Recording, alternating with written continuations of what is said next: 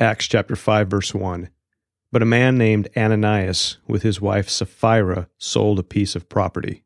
And with his wife's knowledge he kept back for himself some of the proceeds and brought only a part of it and laid it at the apostles' feet. So at face value there seems to be really nothing wrong with this. You know, the guy sells some property and he's going to give the guys some money. Okay, no big deal. But what we may not see is that Ananias was being dishonest and he brought his wife Sapphira into his dishonesty regarding the sale price of the property. Now, when the people were all filled with the Holy Spirit and God is moving, things like this get revealed. I recall a man in church several years ago that was leading a double life, and God brought it about not through a person, but through the Holy Spirit. And the man was confronted on his dishonesty and admitted what the Holy Spirit had revealed. It was a word of knowledge given from the Holy Spirit. The spiritual gifts again come into play here as very practical in doing ministry. So God will dime you out. So don't try to pull the wool over people's eyes, rather just be straight up. But Peter said, Ananias, why has Satan filled your heart to lie to the Holy Spirit and keep back for yourselves a part of the proceeds of the land? Peter, he was aware of Ananias's games and he's rebuking him for lying. It's interesting how Peter describes Ananias's sin. He allowed Satan to fill his heart to lie. We give Satan an inch, he's going to take a mile. We allow our heart to be opened very slightly to the power of darkness, and the enemy's going to come in and he's going to mess it up. He's going to trash us.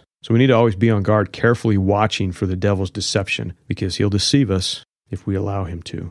Ananias did a good thing in selling the land to distribute it to the poor, but by lying to the apostles about the sale price, and there was no reason to lie, he completely canceled out any reward he would be receiving from God. Verse 4 While it remained unsold, did it not remain your own? And after it was sold, was it not at your disposal? Why then have you contrived this deed in your heart? You've not lied to man, but to God. So Peter tells Ananias, hey, the land was yours, man. Nobody forced you to sell it. And then when you sold it, nobody forced you to give the money to the church. You do whatever you wanted with it. There's no obligation to give money to the church here. Ananias could have simply sold the piece of property and said, You know what? I sold some property and this is how much I want to give you from the property. No problem. That's good. Instead, he gave the portion, claiming that he was giving all that he had. In other words, hey, I, I sold it. I want to give you everything, you know, because I'm so spiritual. And this is a lie, and lying is evil, and unrepentant liars will be eternally punished. You know, as the Bible closes with the last chapters of the book of Revelation, Jesus fires off a warning shot to the wicked. Chapter 21, verse 7, it says, The one who conquers will have this heritage, and I will be his God,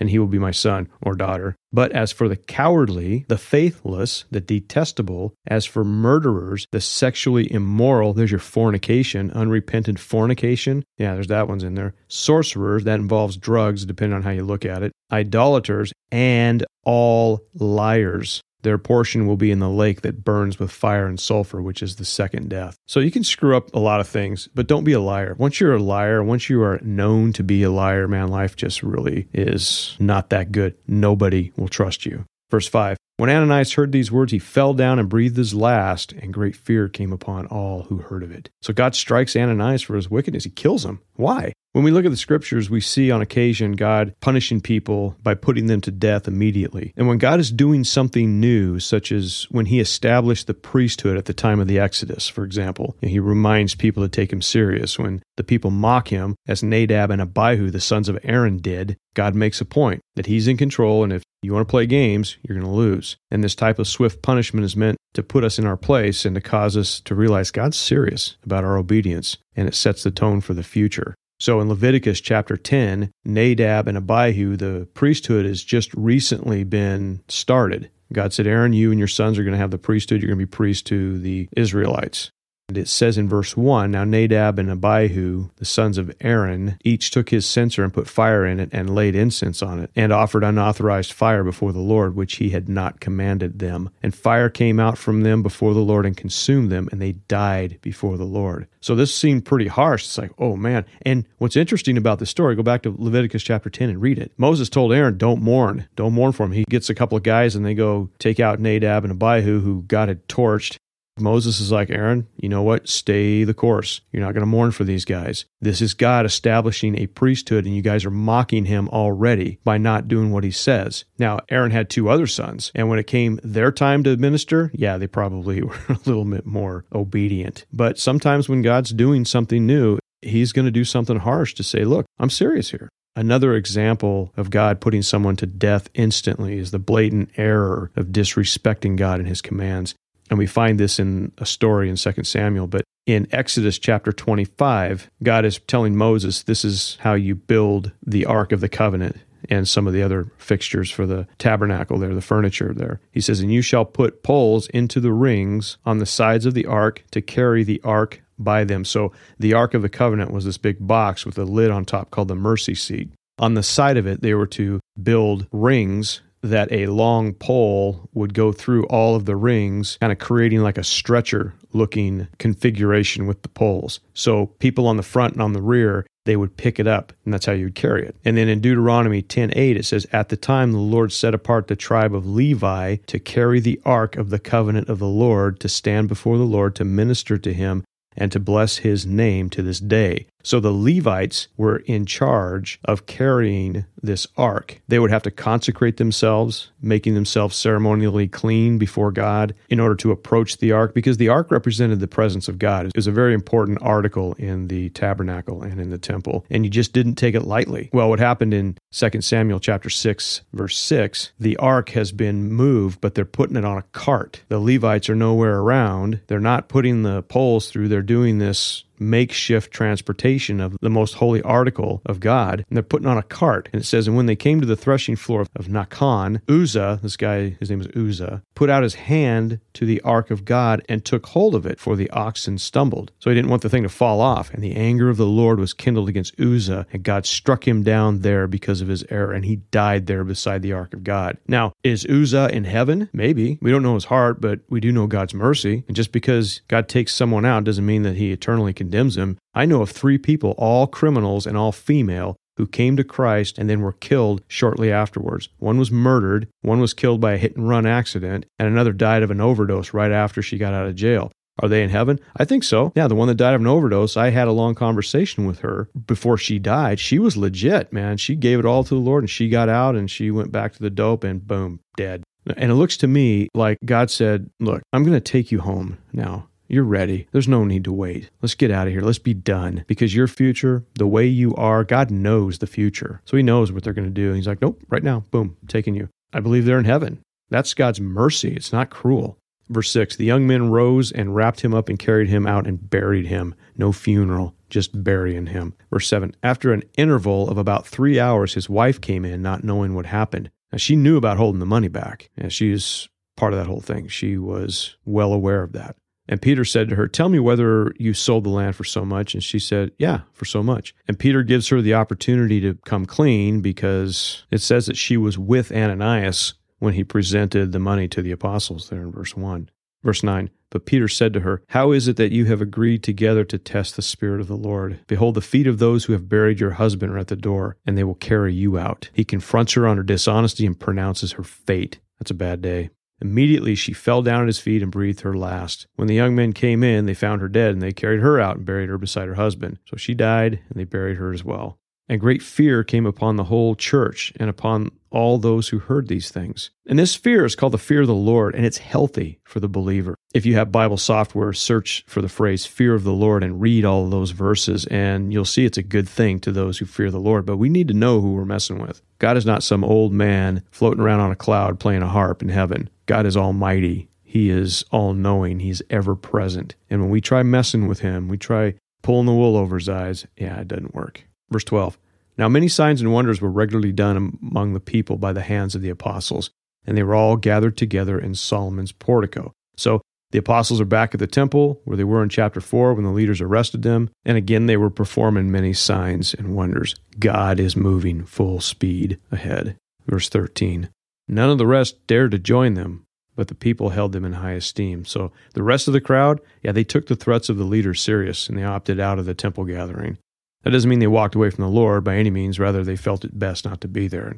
But it's important to remember God's power is not limited to the temple. God's doing stuff everywhere. That's just where the apostles were gathered. The Holy Spirit's rocking and rolling everywhere. Even today, even in some of the most hostile countries where the name of Jesus can get you killed, the Holy Spirit's still there working. Verse 14, and more than ever, believers were added to the Lord, multitudes of both men and women. So we get the sense that at the time of the apostles, when they were ministering at the temple, there was a huge following. Thousands and thousands of people in Jerusalem were now coming to know Jesus. Verse 15, so that they even carried out the sick into the streets and laid them on cots and mats, that as Peter came by, at least his shadow might fall on some of them. God was using the apostles wherever they went and in many miraculous ways, confirming what Jesus told them in John 14, 12, where he said, Truly, truly, I say to you, whoever believes in me will also do the works that I do, and greater works than these will he do, because I'm going to the Father. Whoever believes in me. Notice he didn't say, my apostles. He said, whoever believes in me. He didn't say, whoever believes in me in the apostolic age, or whoever believes in me now but this is going to end soon. He says, Whoever believes in me will also do the works that I do. Verse 16 The people also gathered from the towns around Jerusalem, bringing the sick and those afflicted with unclean spirits, and they were all healed. Now, the apostles' ministry is beginning to look a lot like Jesus' ministry, where people are hearing about the miracles and they're bringing all their needy to them. So it's off the hook the apostles are now becoming famous like Jesus did. And they would remember Jesus, they would hear about him. And they're saying, yeah, the disciples of this guy Jesus, now they're doing it. And so people are coming from all around. Verse 17 But the high priest rose up, and all those who were with him, that is the party of the Sadducees, and they were filled with jealousy. They arrested the apostles and put them in the public prison. They said, okay, time out. Now the high priest is hot. They'd warned the apostles not to teach, and not only are they teaching, but now they're the main attraction in Jerusalem where people are coming from all over the area to see the mighty works of God performed through the apostles. And they were amazed because who can deny the miracles? Who can explain them away? Who can criticize them? Well, the high priest can. Among the many reasons for concern, as noted in chapter 4, the high priest and leaders had another serious concern. The high priest was the guardian of the temple. He was the man. He was the priest of Israel. He was the teacher of the people. He was the intercessor between the people and God. That was supposed to be his role, but they had zero power to do what the apostles were doing because, like many in the religious circles where they deny the power of God that is accessible by faith, so they also denied that power. Faith in Jesus means obeying Him, and this was something they did not have any intention of doing. Therefore, they could not muster up anything close to the power demonstrated by the apostles, and everyone knew it. It's kind of like Moses before Pharaoh. Got to a point where Pharaoh had to realize, yeah, yeah, my magicians can't do the things that Moses is doing. So then, who were the true teachers in Israel? Who then were the ones truly guarding the sacred things of God? Who then became the true priests interceding between man and God? The high priest and leaders were now looking really stupid in the eyes of the people. Their corrupt reputation didn't help them out either. Think about it the high priest with his flowing robes, his priestly attire, his entourage of high and mighties, walking around like he owns the place. And now those normal, ordinary, hillbilly Galileans who are supercharged with the Holy Spirit are doing these incredible, raw, powerful acts in their presence. Who would you rather follow? The religious establishment or the radical people doing miracles that only God could do? So they arrest the apostles again, and it says this time they put them in the public prison. We're going to show them but during the night, an angel of the Lord opened the prison doors and brought them out and said, Go stand in the temple and speak to the people all the words of life. Like, yo, you're not done yet. Go out and keep teaching at the temple. Go. When they heard this, they entered the temple at daybreak and began to teach. So they're out of prison miraculously. Now, when the high priest came and those who were with him, they called together the council, all the senate of the people of Israel, and they sent to the prison to have them brought. Okay, rise and shine. Let's go back to the temple and teach the things that God has told us to do. While the leaders are calling together the council, and we're now ready to lay the hate. So once again, they armed themselves with a plan and they sent for the apostles. Verse 22. But when the officers came, they did not find them in prison. So they returned and reported We found the prison securely locked and the guards standing at the doors. But when we opened them, we found no one inside. Uh, yeah. So we went to the prison, found it secured. Yeah, no problem. But uh, you know, the apostles aren't there. Verse twenty-four. Now, when the captain of the temple and the chief priests heard these words, they were greatly perplexed about them, wondering what would this come to? A jailbreak on my watch? How? I don't get it. Well, they must have fled Jerusalem. And someone came and told them, Look, the men who you put in prison are standing in the temple and teaching the people. They didn't flee, they returned and are again teaching at the temple. Ah! You could just see things are being thrown around the room, kicking chairs, screaming, yelling. Maybe not, but verse 26. Then the captain with the officers went and brought them, but not by force, for they were afraid of being stoned by the people. Okay, guys, let's go, uh, please. Yeah, these people might stone us, especially those waiting in line to have their crazy kid fixed. I missed my opportunity, and man, you're going to pay. So they were looking at these people. They were expecting to get healed, expecting good stuff. They were seeing this happen. And to deny them of that, people were on edge. And the captain of the guard is like, yeah, let's be really nice to them. Verse 27 and when they had brought them, they set them before the council, and the high priest questioned them. You know, the high priest must have felt humiliated. So far, he's getting punked out left and right by these Galileans, so here he is again, face to face with them. Verse 28 saying, We strictly charged you not to teach in this name, yet here you have filled Jerusalem with your teaching, and you intend to bring this man's blood upon us. Well, Jerusalem was filled with their teaching. Go back to verse 20. It says, Go and stand in the temple and speak to the people all the words of this life. That was their teaching, the word that God had given them. This is their teaching. It's from God, and it was unacceptable to the religious leadership. And they said that you intend to bring this man's blood on us. Yep, but Peter and the apostles answered, We must obey God rather than men. The God of our fathers raised Jesus, whom you killed by hanging him on a tree. See, there you go again, blaming us for killing Jesus. Well, you actually did. I mean, they're the ones that demanded it. Verse 31 God exalted him at the right hand as leader and savior to give repentance to Israel and forgiveness of sin. And here are the words of life referred to in verse 20 God exalted him at his right hand as leader and savior to give repentance to Israel and the forgiveness of sin. That's good news. And we are witnesses to these things, and so is the Holy Spirit, whom God has given to those who obey him. Ouch.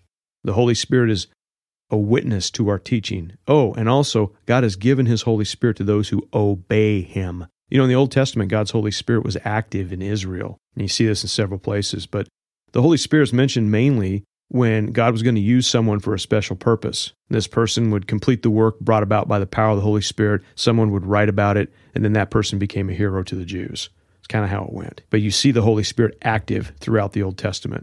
Saying that the Holy Spirit is given to just anyone was a shift in their thinking, and requiring that person to obey the Holy Spirit would eliminate all those who were phony. So they could come up all they wanted, pretend to be religious, pretend to speak in tongues, pretend to do all these kind of things. They don't have the Holy Spirit unless they are obedient to the faith.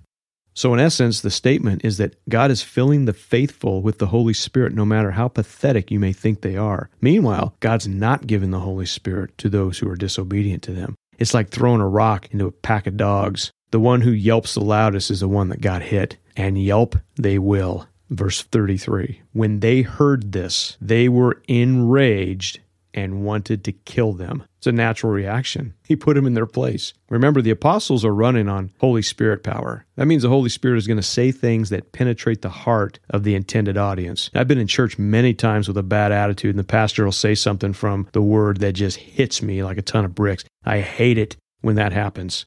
But when I'm honest with myself, which is most of the time, I realize I'm in sin and I need to repent and make it right. And this is hard and frustrating, but you know, God wants that relationship with his people to be based on truth. And if we can't accept the truth, then we're going to miss the bus and be standing there feeling stupid watching the bus drive away. We need to come to Christ in truth, being honest with ourselves. So Peter just punked out the high priest again, and now they want to kill him. And you know, Jesus didn't argue with the leaders, but Peter did. Peter liked to argue. And when the Holy Spirit is speaking through a person that likes to argue, people are going to get upset. Verse 34 but a Pharisee in the council named Gamaliel, a teacher of the law held in high honor by all the people, stood up and gave orders to put the men outside for a little while. It's chaos, and now we're introduced to a remarkable man, a Pharisee named Gamaliel. His name means reward of God. He was the grandson of a famous rabbi named Hillel, teacher of the law and a member of the Sanhedrin. He was also the Apostle Paul's teacher and mentor. And so Gamaliel stands up, people respect him. He's like, Look, put him out for a while. Let's come back down to earth a little bit. He shows a great deal of wisdom in this chaotic environment. So the first thing he does, get the apostles out. As a side note, the apostles are now removed from the setting, and yet we have a detailed account of the private meeting. You know, it may be that when Luke wrote the book of Acts, Paul, his traveling companion, recounted this meeting as an attendee. Don't know that for sure, but it would make sense that Paul, then a zealous Pharisee known as Saul, was part of this council. So he could have been there. Verse 35 And he said to the men of Israel, Take care what you are about to do with these men. All right, let's all take a breather and let's look at this with an open mind. Verse 36 For before these days, Theudas rose up claiming to be somebody, and a number of men, about 400, joined him. He was killed, and all those who followed him were dispersed and came to nothing. Verse 37 After him, Judas the Galilean, not Judas Iscariot, it's another guy named Judas. Judas was a common name back then. After him, Judas the Galilean rose up in the days of the census and drew away some of the people after him. He too perished, and all who followed him were scattered. So, in this present case, I tell you, Keep away from these men and let them alone. For if this plan or this undertaking is of man, it will fail. So here's his wisdom leave them alone. You know, in our day, there's a lot of churches that start in what we call church plants, where a group of people, they just start a church and it kind of grows like a plant.